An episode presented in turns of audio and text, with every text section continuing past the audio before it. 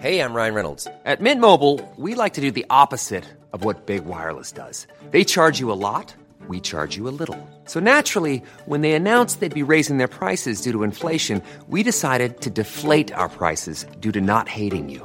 That's right. We're cutting the price of Mint Unlimited from $30 a month to just $15 a month. Give it a try at mintmobile.com/switch. $45 up front for 3 months plus taxes and fees. Promo rate for new customers for limited time. Unlimited more than 40 gigabytes per month slows. Full terms at mintmobile.com. There's never been a faster or easier way to start your weight loss journey than with PlushCare. PlushCare accepts most insurance plans and gives you online access to board-certified physicians who can prescribe FDA-approved weight loss medications like Wegovy and Zepbound for those who qualify. Take charge of your health and speak with a board-certified physician about a weight loss plan that's right for you. Get started today at PlushCare.com/weight loss. That's PlushCare.com/weight loss. PlushCare.com/weight loss. Wise, brave, and great, with a full, beautiful face, speaking little. She wore a tan satin gown with 2 L's of train, a large black velvet hat in the French style, a man's belt from which hung a bag of gold ducats and a curved sword. Among the soldiers, both horse and foot, she was much feared, for that armed lady was fierce and cruel. Bartolomeo Ceretani, The Story of Florence.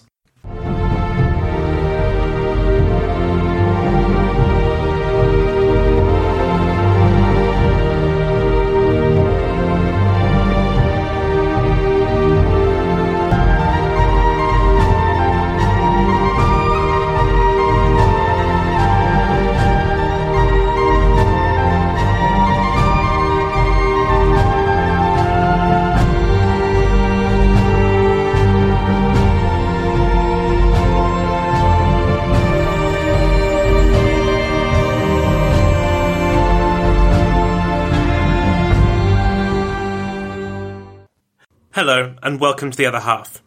Episode 4.11, Caterina Sforza, Veni, Vidi, Da Vinci. Last time, we finished our 2-episode series on Catherine of Siena, the saintly, crowd-pleasing orator whose devotion to faith and charisma saw her become a leading light in Italian politics and a friend of popes. Catherine marks a high watermark for the moral probity of the subjects of this series, as today we're going to delve into the decidedly more worldly confines of the Italian Renaissance. 15th and 16th century Italy is one of history's most studied periods, and has been beloved for centuries by storytellers for its colour, vice and intrigue. It has produced household names like Borgia, Medici and Machiavelli, not to mention some of the most famous and valuable art of all time. But of course, all this fame comes at a price, and this era has more historical baggage than almost any other. The very name, Renaissance, is really just 19th century propaganda. It suggests a sudden reversion to the glories of the past, a turning on the lights after centuries of darkness. And the medievalist in me has always bristled against this. The Middle Ages were not the dark, cultureless deserts of popular imaginings, and the Renaissance period has far, far more in common with the Middle Ages than the glory days of ancient Greece and Rome. Indeed, the term Renaissance is just poorly defined and vague, and has more fans than sense.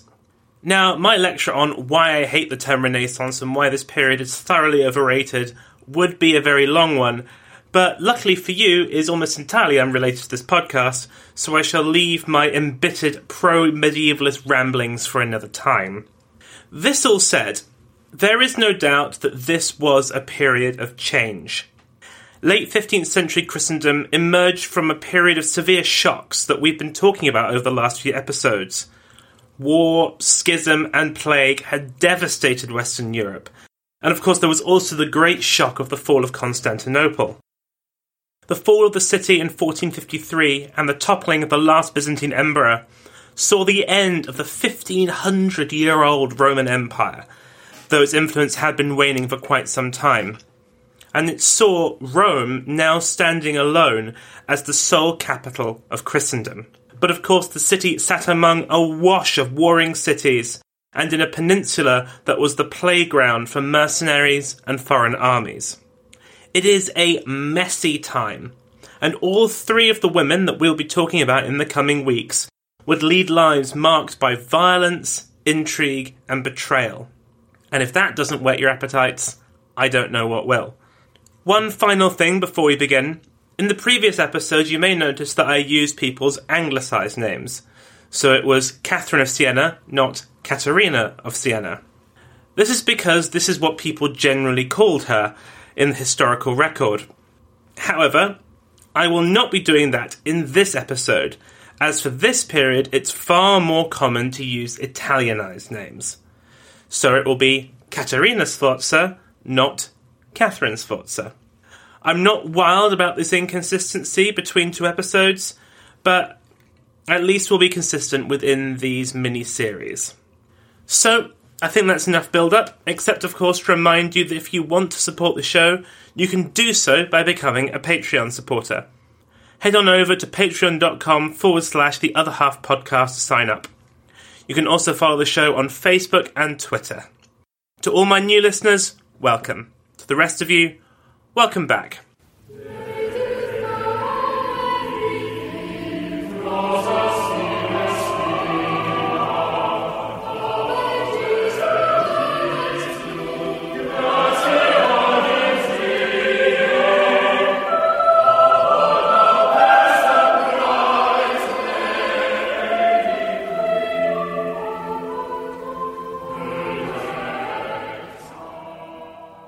The Sforza family were new money.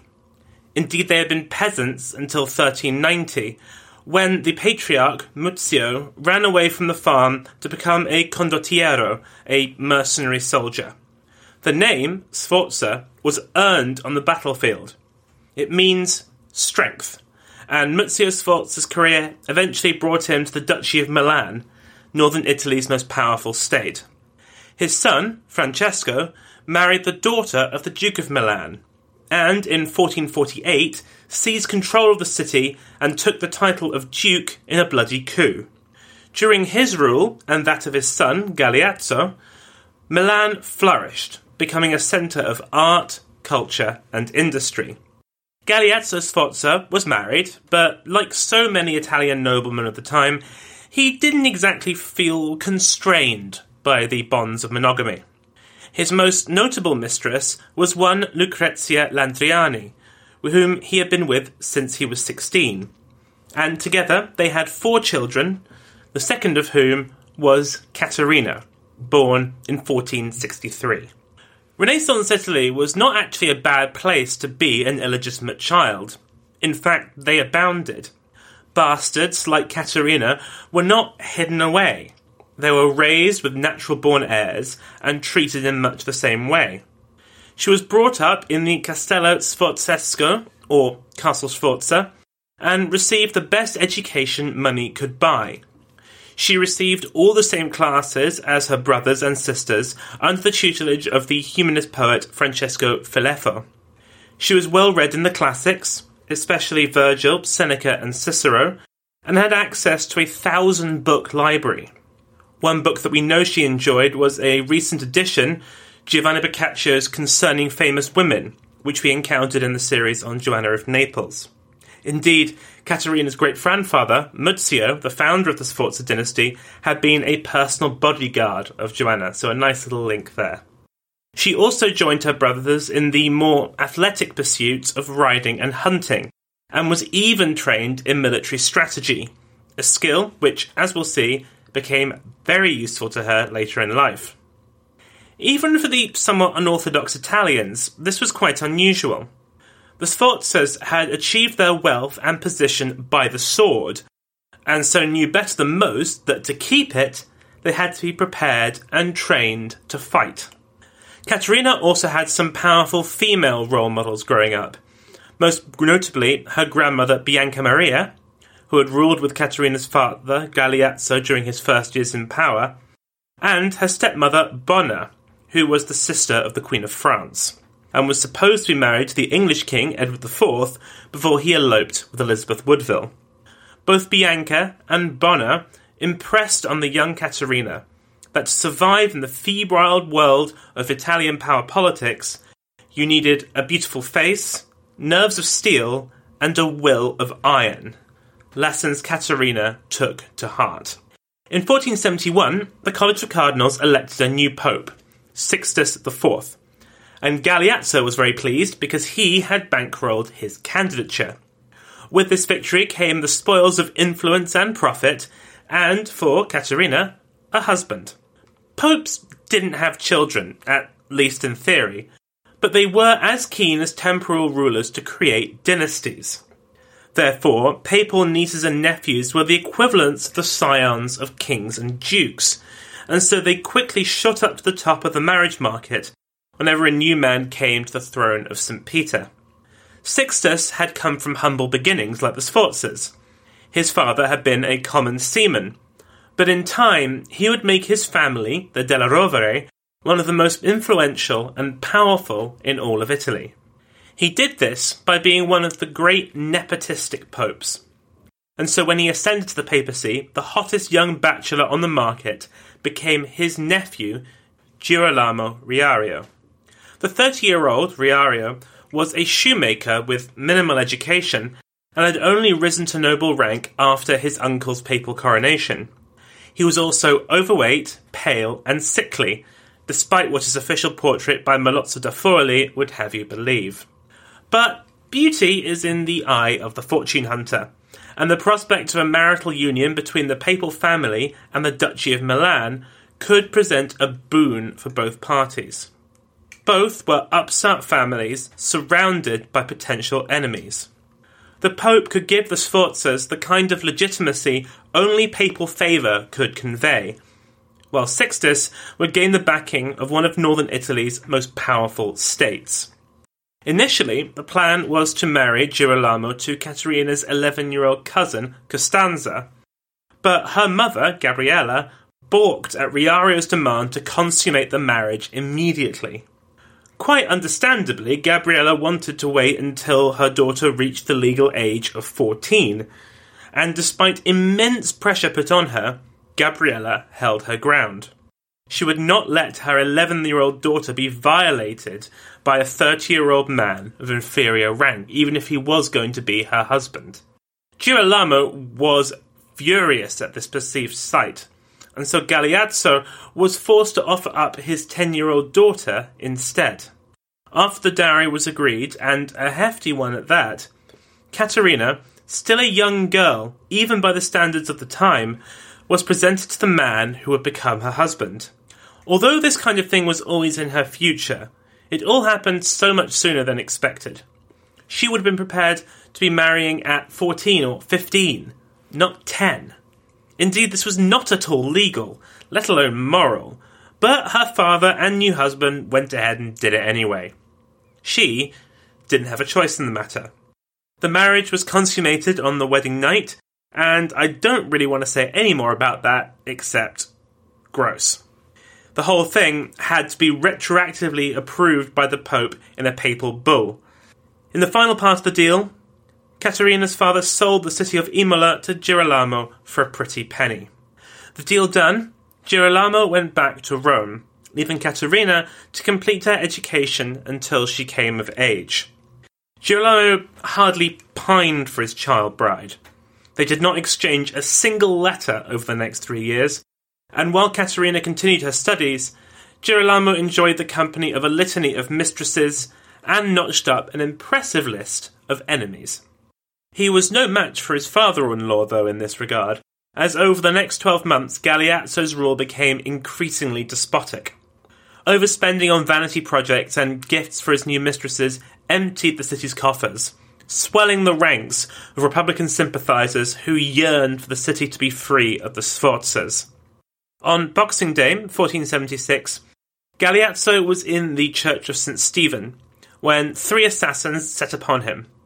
After being stabbed 14 times, he fell to the floor, dead. His killers were in the mould of Brutus and Cassius. They thought they would be celebrated as heroes, but instead they were hunted down and brutally executed. If the painful circumstances of her wedding night had not been the moment that Caterina's childhood ended, then the murder of her family certainly marks that shift.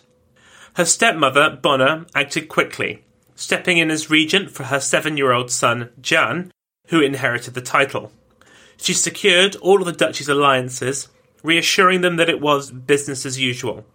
And, as part of that, she sent Caterina off to Rome to join her husband. The last thing either of them wanted was for Girolamo to repudiate Caterina now that her powerful father was dead.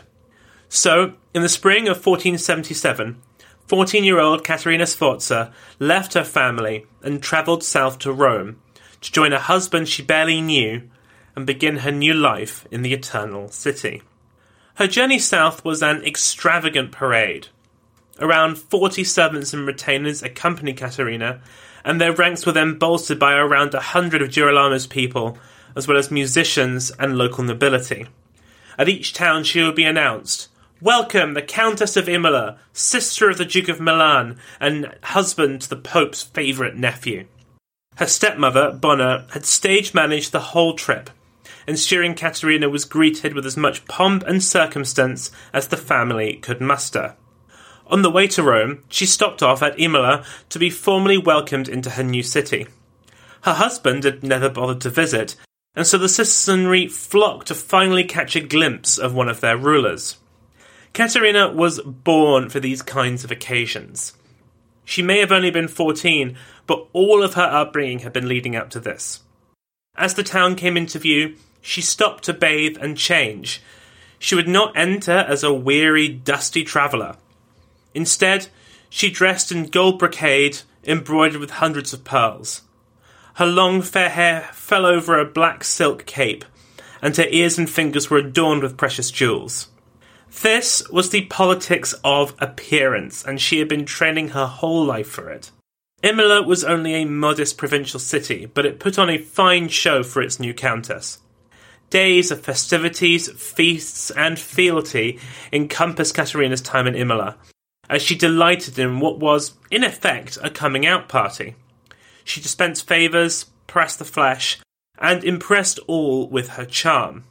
But while she was having the time of her life, it had not escaped her notice that her husband was nowhere to be seen. He had planned to join her in Imola, but his enemies in Rome had something different planned for him. A plot to assassinate him had recently been uncovered, and Sixtus ordered his nephew to avoid travel for the time being and keep his head down. Caterina was instructed to wait in Imola, but she was impatient to get going, and so took matters into her own hands. Against everyone's advice, she got back on the road and entered Rome in late May. Just outside the city, she was greeted by her husband, who looked a very different man from the one she had hastily married 4 years before. He had put on more weight, his health was failing, and fear of assassination had caused sleepless nights. But Caterina seems to have taken this all in her stride, and after being presented to his escort of soldiers, they entered the city over the Milvian Bridge, where they were greeted by members of the papal court, including cardinals and ambassadors. After spending the night at a cardinal's palace, she processed through the city to St. Peter's Basilica, escorted by 6,000 horsemen, dressed in another lavish outfit designed to demonstrate the wealth of the combined Sforza and Riario families.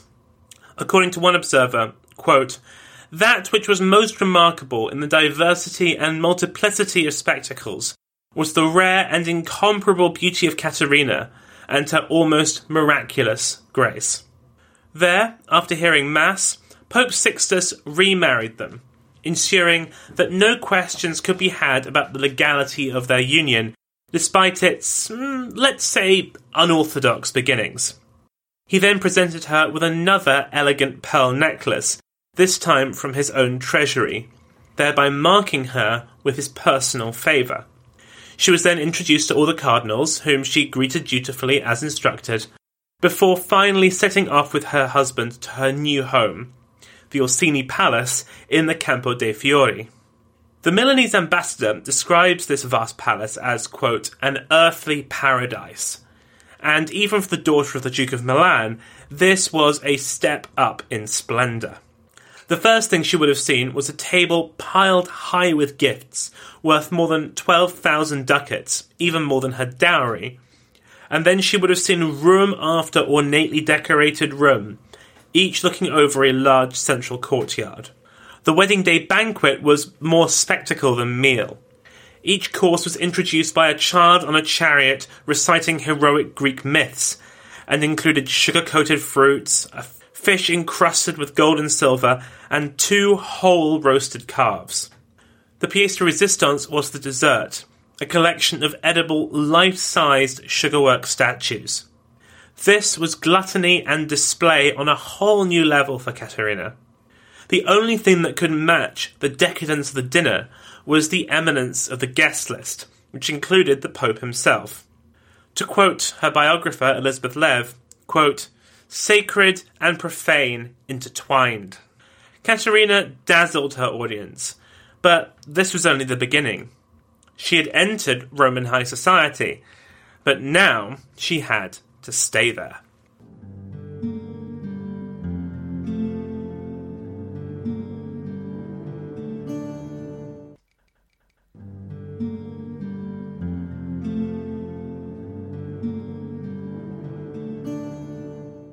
Rome was a very different city from where she had been raised.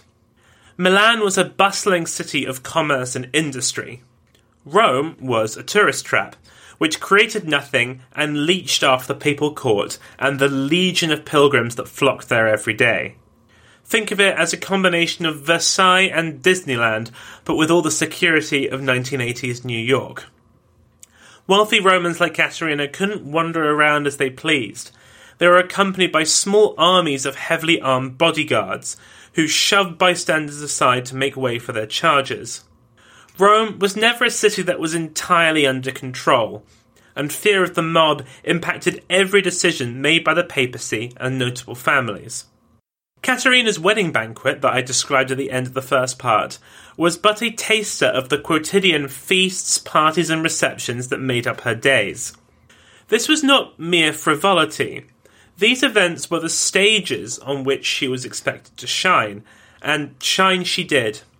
Her beauty, fair hair and sense of style wowed Roman society, while her stepmother, Bona, ensured that she was well stocked for jewels and accessories. She may have only been 14, but she was considered one of Rome's most beautiful and gracious women, and her reputation only grew as she settled into the role. Her husband, on the other hand, was too busy scheming to pay much attention to his young wife. A year after she arrived in Rome, he got involved in the Pazzi conspiracy to murder Lorenzo and Giuliano de' Medici. The Medicis, based in Florence, were the wealthiest family in Italy and were the papacy's principal backers. When Girolamo had bought Imola as part of his betrothal to Caterina, the idea had been that it would be the capital of a new state under his control, but the Medicis opposed this plan. Their main rivals, the Pazzis, got in Girolamo's ear and they hatched a plan. Decapitate the Medici by killing their 2 most prominent members, and the Pazzi could take over Florence, leaving the way open for Girolamo's new state in Romagna. This half-baked scheme was approved by Pope Sixtus, though he would later maintain that he only wished for regime change, not murder. And the conspirators recruited 2 anti-Medici priests as the assassins. On the 26th of April, 1478, the Medici brothers were celebrating Mass in the Cathedral of Santa Maria del Fiore when, at the holiest moment of the ceremony, they were attacked. Giuliano was knocked down and stabbed 19 times, dying at the scene. Lorenzo, though, managed to escape, showing why you shouldn't send priests to do a soldier's job. This was the scandal of the age. The plot was as hapless as it was sacrilegious, and was a permanent stain on Girolamo's name. Caterina was not implicated in the plot. She likely knew nothing about it, but it did teach her some important lessons on statecraft. After all, learning what not to do is half the battle. Of course, one of the key duties of any new bride was producing heirs, and Caterina set about this duty straight away. Just as Girolamo was plotting murder, she gave birth to a daughter, Bianca, and the following year a son, Octavian, named somewhat grandiosely for the first Roman emperor and heir of Julius Caesar. The man chosen to be the godfather of young Octavian was an up-and-coming Spanish cardinal, Rodrigo Borgia, a man whose excesses and wealth would make him and his family's name infamous. But more on him later. The next year, she gave birth to another son, Cesare, or Caesar, again sticking with the ancient Roman strongman theme. And this also coincided with her husband adding the town of Forli to his collection of holdings in the Romagna. The couple visited their new city in 1481, accompanied by their children. All were dressed to impress, their journey slowed by the enormous baggage train that carried Caterina's vast wardrobe and jewellery collection, as well as a huge amount of plate and silver. When they arrived at the city, they were greeted by cheering crowds clamouring for a glimpse of one of Italy's great power couples, before holding a reception at the town hall, where they received gifts from notable citizens. There, Girolamo made a speech, where he lifted all city tolls and taxes, promising never to reinstate them. This was wildly popular, but would come to bite him later. However, this was Girolamo's only real contribution to the month-long visit to Forli.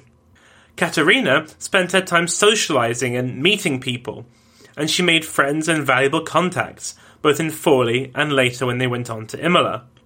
Girolamo, by contrast, lived in constant fear of assassination, probably because he spent most of his time trying to bump off his enemies. Indeed, while cooped up in his quarters, he happened upon a new scheme to expand his little empire. In between his two cities of Forli and Imola was the small town of Faenza, which the d'Este family held. The d'Estes controlled the Duchy of Ferrara, and were one of northern Italy's most powerful families, with links to the Kingdom of Naples. Even with the support of his uncle Pope Sixtus, Girolamo couldn't take the d'Estes on single-handedly, and so travelled to Venice to get their support. Venice had their own beef with Ferrara. Venice controlled lucrative salt mines, a hugely valuable commodity at the time, and Ferrara wanted to muscle in on that territory. This led to the outbreak of the Salt War in 1482, with Venice and Girolamo's papal army facing Ferrara and the Kingdom of Naples. The Neapolitans sent an army to attack Rome, and Girolamo was tasked with defending the Eternal City. However, instead of meeting the Neapolitans in battle, Girolamo cowered behind the city walls, reportedly drinking and gambling on the high altar of St. Peter's, scandalising the Roman people. When troops did arrive to take on the Neapolitans, it was not Girolamo, but the Venetians that engaged them at Campomorto, winning a decisive victory. Once again, this short conflict exposed Girolamo as both a bungler and a coward, and lowered his standing even further. Caterina had been raised to face her enemies down, to stand and fight. To be married to a man who feared to take the field of battle was an acute embarrassment. Despite this, Girolamo was still the most powerful man in Rome, and used his influence to extort as much money as he could.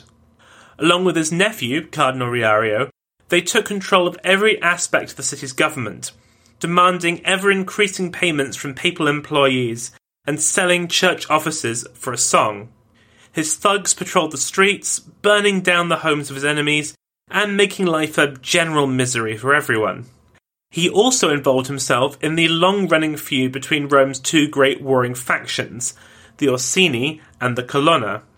He seized a great deal of Colonna land, had Cardinal Colonna lynched, and then had the family patriarch arrested, tortured, and then executed.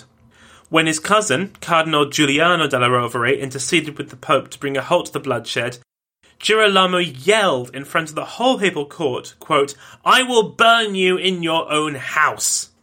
So now add the della Roveres to his list of enemies. Girolamo was completely out of control, and there was nothing Pope Sixtus or Caterina could do to stop his reign of terror in Rome and its hinterland. But on the 12th of August, 1484, everything was turned on its head when Pope Sixtus suddenly died. His death seemed to lift a spell veiling the people of Rome from what they had been suffering, and they responded by immediately rioting. Mobs, egged on by Girolamo's enemies, torched his and Caterina's home in the city. Caterina, 7 months pregnant with her fourth child at the time, was with her husband and the Orsinis outside of the city. Without his uncle around, the future looked bleak for Girolamo, as the College of Cardinals fell under the sway of the Colonnas. He dared not enter the city, but his wife held no such fear. She rode, bold as brass, into the city, took control of the Castel Sant'Angelo, the city fortress, and turned its guns on the Vatican. Overnight, the tables turned.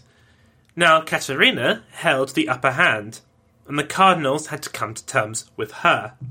The fashionable queen of high society had cast off her gown for a suit of armour, and all that training in military strategy from her childhood was paying dividends. The cardinal sent her husband's nephew, Cardinal Riario, to negotiate on their behalf, but she refused him entry as a family member. She would only treat with him in his role as an ambassador for the cardinals. When he stormed off in a huff, she is reported to have said, quote, "This man would match his wits with mine. Does he not know I have the brain of Duke Galeazzo and am as headstrong as he?" This persuaded the cardinals that they were not going to be able to intimidate Caterina, but they could always trust to her husband's greed. They offered him 8,000 ducats, his old job of Captain General, and confirmation of his lordship of Imola, in return for his wife giving up the castle and them leaving the city. He accepted this, infuriating Caterina, who rightfully recognised that this was a bad deal. She said she didn't care what her husband agreed. She would only deal with the next pope, not the cardinals. Girolamo, feeling the pressure from the cardinals who threatened to revoke their agreement if he couldn't control his woman, made plans to leave Rome without her. This final humiliation forced Caterina to come to terms. But when she left the fortress, she did so dressed in a man's belt with a sword hanging from it, as we saw in the quote at the beginning of the episode. She was surrounded by soldiers, and rode out of the city, appearing to all as a general honourably retreating from a battlefield, rather than as just a nobleman's wife. But this pomp and circumstance couldn't mask the fact that this was, in effect, an exile for Girolamo and Caterina. The return to Forli in 1484 was described by the chronicler Andrea Bernardi as being, quote, "very bitter for him, his wife and his children. Those days were filled with great sadness." Under the papacy of his uncle, Girolamo had enjoyed great power, prominence, but also, most importantly, funding from the papal treasury. The new pope, Innocent VIII's primary backer, was Giuliano della Rovere, whom you may remember Girolamo had threatened to have lynched. So, it's fair to say he wasn't well disposed to the lord of Imola and Forli. Girolamo was cut off from his life support. He would have to survive on his own. And that wouldn't be easy because, 1, he had made enemies of most of his neighbours, and 2, he had become so dependent on his uncle's largesse that he was desperately short of funds now that the taps were closed. Remember when he lifted Forli's taxes and promised never to reinstate them? Well, yeah, that was now coming to bite him.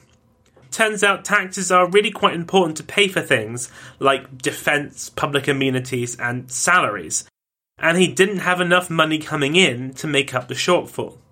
That summer, a prolonged drought also wrecked the year's crop yield, forcing him to buy grain from abroad at exorbitant prices, draining the last of his money. Niccolo Machiavelli perhaps had Girolamo's predicament in mind when he wrote the following in The Prince, his treatise on rulership, written a few days later. Quote, "It would be nice to have the reputation of being generous. If one shows generosity honestly, as it should be shown, it may not become known, and you will not avoid the criticism of its opposite, meanness. Therefore, anyone wishing to maintain the reputation of being generous has to keep on being more and more generous. As a result, a prince thus inclined will consume all his property in such acts. In the end, he will have to unnecessarily exploit his people and tax them and do everything he can to get money. This will soon make him disliked by his subjects, and, becoming poor, he will be little valued by anyone." Caterina, whose leadership style was built around the politics of appearance, saw her own budget slashed for new dresses and accessories, a situation not aided by being stuck in the provinces. She had to make cuts to her household, and the fabulous entertainments and banquets over which she had once ruled roost were now a thing of the past. Like her husband, she also no longer had the power of patronage that she once had. Before, she could put in a word for friends and allies and secure plum jobs and appointments for her favourites. Now she had no real influence at all. That said, she knew how to protect her image and maintain her popularity. For example, during an outbreak of plague in April 1485, she tended to the sick and brought food and medicine to some of the poorest parts of the city, areas that most wealthy citizens did not dare to go near. In December of 1485, with the city coffers empty and Girolamo flat broke, he was forced to reinstate taxation in Forli, causing uproar. This civil strife was matched by a breakdown in relations between husband and wife.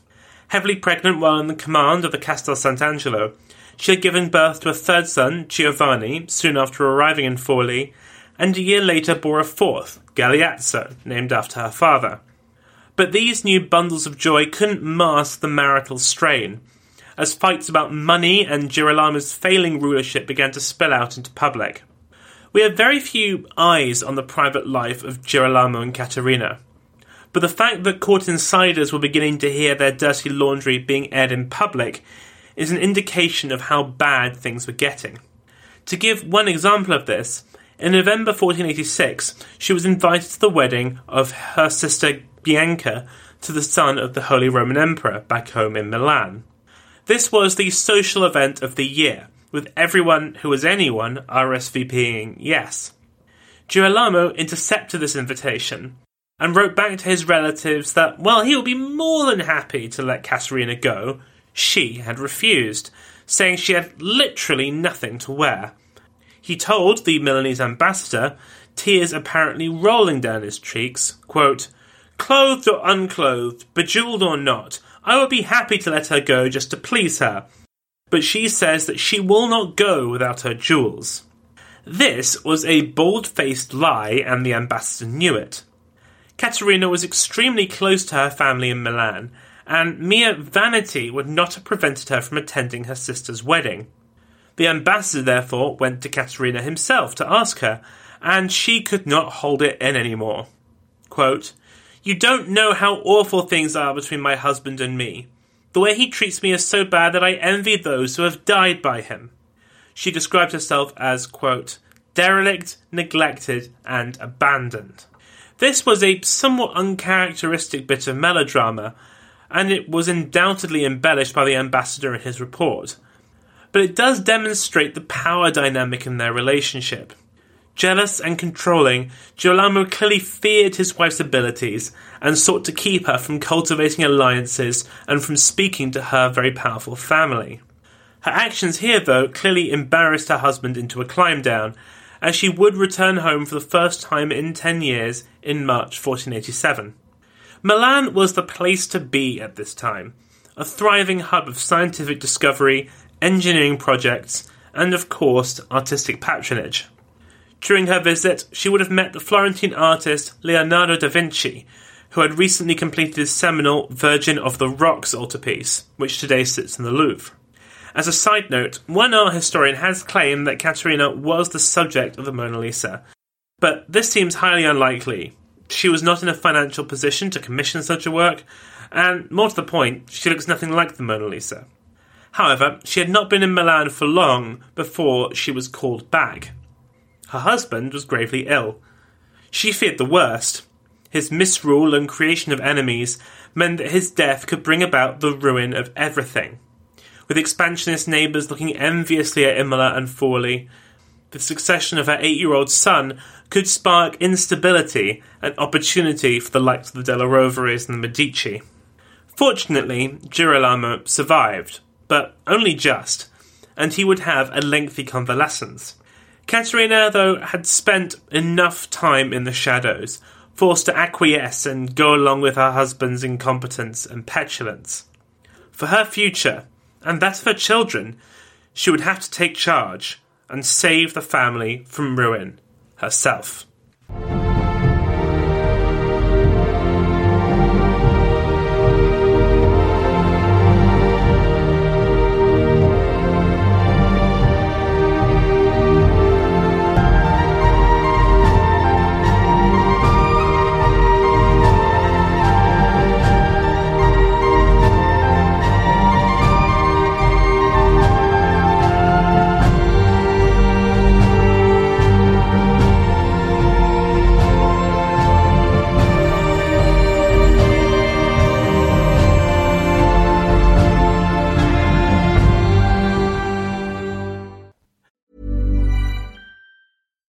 Hi, this is Paige from Giggly Squad, and I want to talk to you about Splash Refresher and my water intake. Okay, so you guys obviously know that I'm a hydrated girly, but sometimes when you drink that much water, it starts to just taste bland, and you're just like, I need something to spice it up. That's why I love Splash Refresher. It has zero sugar, 0 calories, and it's a splash of sweetness. And they come in 5 different flavors. They're so good. Wild berry, acai grape, pineapple mango, lemon, and mandarin orange. My favorite is the wild berry because I just love a berry. So if you're like me and you're drinking water all day, then try Splash Refresher. It's going to absolutely change your water game, and it's good for you. Acast powers the world's best podcasts. Here's a show that we recommend. The Real Housewives is a guilty pleasure for most. But if you're looking to not feel guilty about that pleasure, tune in to Everything Iconic with me, Danny Pellegrino, where I break down all the messy moments and behind-the-scenes antics of Bravo's popular franchise. And on Everything Iconic, I also interview celebrity guests like Kelly Ripa, Keke Palmer, Drew Barrymore, Cameron Diaz, and more about their guilty pleasures, their past work, and so much more. So if you're pop culture obsessed and find yourself watching way too much reality TV like me, tune in to Everything Iconic with Danny Pellegrino, wherever you listen to podcasts. Acast helps creators launch, grow, and monetize their podcasts everywhere. Acast.com.